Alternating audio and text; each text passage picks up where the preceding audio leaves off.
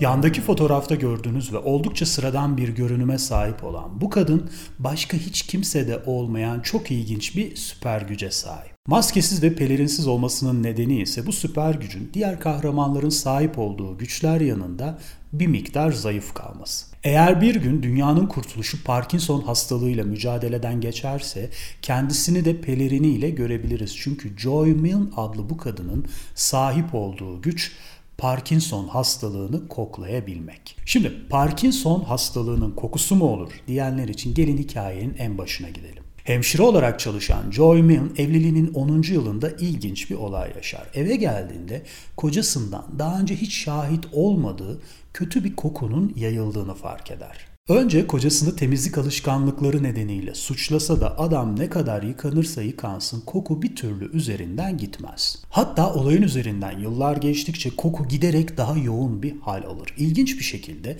zaman içerisinde adamın davranışlarında da bir takım değişiklikler meydana gelir. Sonunda konuyla ilgili doktora gittiklerinde adama Parkinson teşhisi konur. Şimdi hikayenin ilginç kısmı asıl burada başlıyor. Bazı yabancı dizi ve filmlerde muhakkak görmüşsünüzdür. Bir takım hastalıklar için çeşitli destek grupları vardır. İşte Joy Min de kocasını Parkinson hastalarının birbirine moral verdiği bir grup toplantısına götürdüğünde adeta şok olacağı bir olay yaşayacaktır. Çünkü odanın içerisindeki tüm insanlar tıpkı kocası gibi kokmaktadır. Kadın bu keşfi üzerine yapılması gereken en mantıklı şeyi yapar ve Edinburgh Üniversitesi'nde Parkinson konusunda çalışmaları olan bir araştırmacının yanına gider. Kadını dinleyen araştırmacı da yine yapılması gereken en mantıklı şeyi yaparak kadını başından savar. Sonuçta beyinde nörodejeneratif bir hastalığın kokusu olma ihtimali oldukça saçma bir ihtimaldir. Fakat olaydan birkaç ay sonra ilginç bir durum oluşur. Kunat adlı bu araştırmacımız köpeklerin kanseri erken evrelerde sadece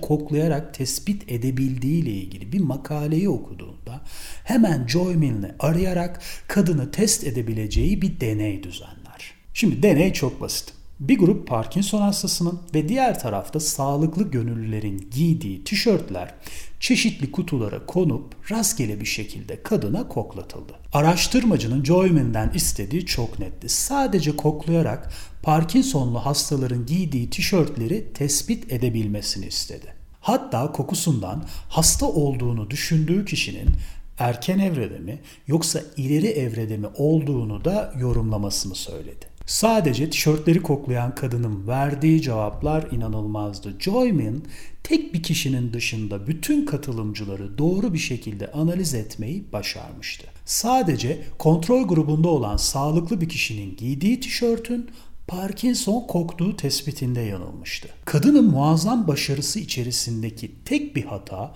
o an için önemsiz gibi gözükse de aslında ortada herhangi bir hata falan yoktu. Çünkü deney sırasında sağlıklı olduğu düşünülen bu gönüllü kişiye tam 8 ay sonra Parkinson teşhisi konulacaktı. Şimdi bilmeyenler için belirtelim. Parkinson oldukça ağır ilerleyen bir hastalıktır ve gözle görünür semptomlar çoğu zaman geç dönemlerde ortaya çıkar. Örneğin bu hikayeye baktığımızda Joy Milne'ın kocasının Parkinson kokusunu tam 12 yıl öncesinden keşfettiğini görüyoruz. Normalde Parkinson'da dahil olmak üzere bir hastalığın erken teşhisi tedavisi açısından oldukça kıymetlidir. O nedenle Joy Milne'ın bu gizemli yeteneği sayesinde araştırmacılar Parkinson sonucu ortaya çıkan koku moleküllerini tespit etmeye çalıştılar. Hastaların derisi üzerinden alınan sıvımsı örnekleri koklayan Milne ve diğer teknik analizler sonucunda Parkinson'a özgü kokunun oluşmasına neden olan 4 madde keşfedilmiştir. Hatta diğer çalışmalarda Joy Milne'ın tüberküloz, Alzheimer, diyabet ve kansere ait kokuları da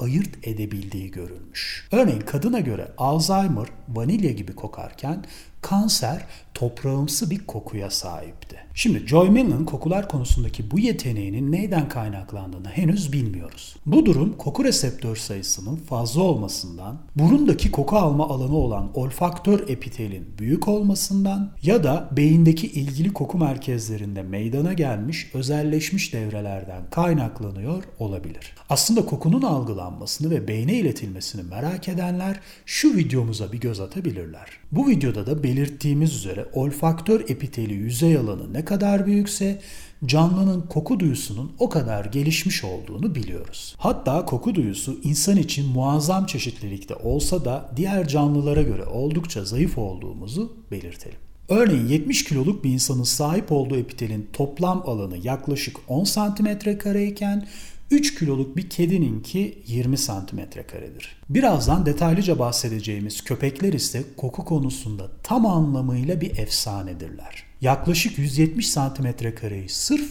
kokuya ayırmışlardır. Üstelik her bir santimetre karesindeki reseptör sayısı insandakinin 100 katıdır. Bir insanda ortalama 12 milyon koku reseptör nöronu varken köpekte 1 milyar reseptör bulunmaktadır. Yani eğer gerçekten hastalıklara ait çeşitli kokular varsa bunu en iyi algılayabilecek canlılar kesinlikle köpekler olmalıdır. Şimdi gelin köpeklerin bu muazzam yeteneklerine bir göz atalım. Konuyla ilgili ilk kayıtlar 1980'lere kadar gitmekte. Bazı ev köpeklerinin sahiplerinin derisi üzerinde yer alan bir takım leke ve benlere karşı anlamsız bir şekilde tepki gösterdiğiyle ilgili çeşitli kişisel deneyimler bulunmakta. Bu tarz gözlemlerin artması sonucunda Williams adlı bir araştırmacı konuyu yakından takip edip raporlar tutmaya başlar. Örneğin bir hastanın beyanında köpeği kadının bacağı üzerinde yer alan bir beni sürekli koklayıp anlamsız tepkiler göstermektedir. Hatta bir keresinde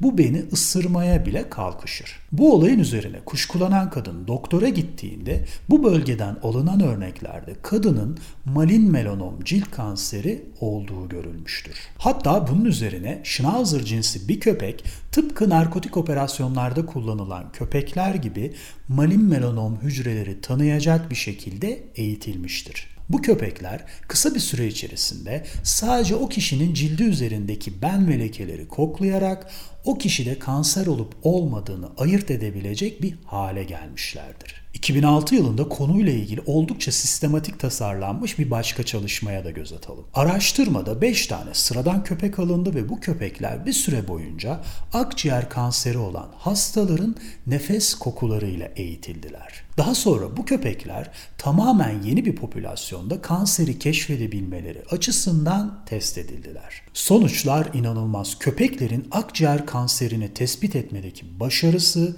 biyopsi testlerinin sahip olduğu başarı oranıyla aynıydı. Mesane kanserinin incelendiği bir başka araştırmada ise köpeklere hastaların idrarları koklatıldı. Başarı oranı akciğer kanserine göre bir miktar daha az olmakla beraber sonuçlar yine benzerdi. Hatta bu çalışmada köpeklerden biri kontrol grubundaki sağlıklı kişilerden birinin idrarına sanki bu kişi mesane kanseriymiş gibi tepki vermişti. Bunun üzerine durumdan kuşkulanan doktorlar bu gönüllü kişiyi incelediklerinde mesanesinde herhangi bir sorun olmasa da böbreklerinde kanser hücresine rastlamışlardı. Yani mesane kanseri konusunda hata yaptığı düşünülen köpek aslında vücuttaki bir başka kanseri sadece koklayarak tespit edebilmişti. Yapılan tüm bu araştırmalarda köpeklerin sadece koklama aracılığıyla akciğer, meme, cilt ve mesane kanserlerini tespit edebildiği bilimsel olarak açık bir şekilde gösterilmiştir. Konuyla ilgili farklı hastalıkların incelendiği çeşitli çalışmalar olsa da köpeklerin bu konudaki başarısıyla ilgili güncel bir örneği sizlerle paylaşmak isterim. Araştırmalara göre köpekler neredeyse bir yıldır tüm dünyayı esir alan Covid'in kokusunu da tanıyabilmekte. Bu konudaki çalışmalar hala devam etse de bazı ülkeler köpeklerin bu yeteneğini çoktan uygulamaya koydular. Örneğin Finlandiya'da Helsinki-Vantaa havalimanında Covid konusunda özel olarak eğitilmiş köpekler görev yapmaya başladı bile. Aslında yapılan işlem de çok basit. Tümüyle yolcuların inisiyatifine bırakılan bu uygulamada kontrol noktasına gittiğinizde size bir sargı bezi veriliyor. Tek yapmanız gereken bu bez ile ense ve boyun bölgenizi silmek. Ardından bir kavanoz içine koyup teslim ettiğiniz bu bez duvarın diğer tarafındaki bir köpeğe koklatılmakta. Sadece bir dakika süren bu uygulamada eğer köpek ter kokunuza tepki verirse sizi hemen ilgili sağlık birimine yönlendiriyorlar. Şimdi burada konuya şüpheyle yaklaşabilecek olan izleyicilerimiz için şunu da ekleyelim. Şu ana kadar gerçekleştirilen ölçümlere göre havalimanındaki köpekler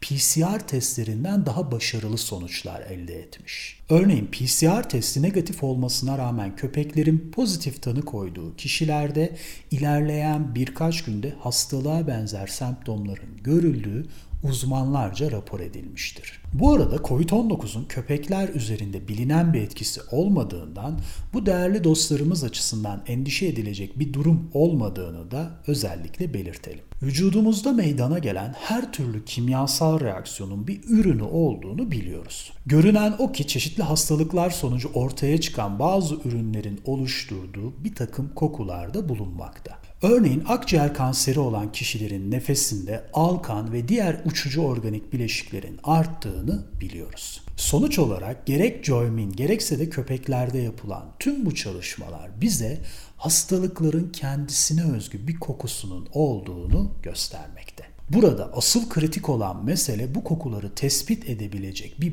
burun ya da teknolojiye sahip olmak.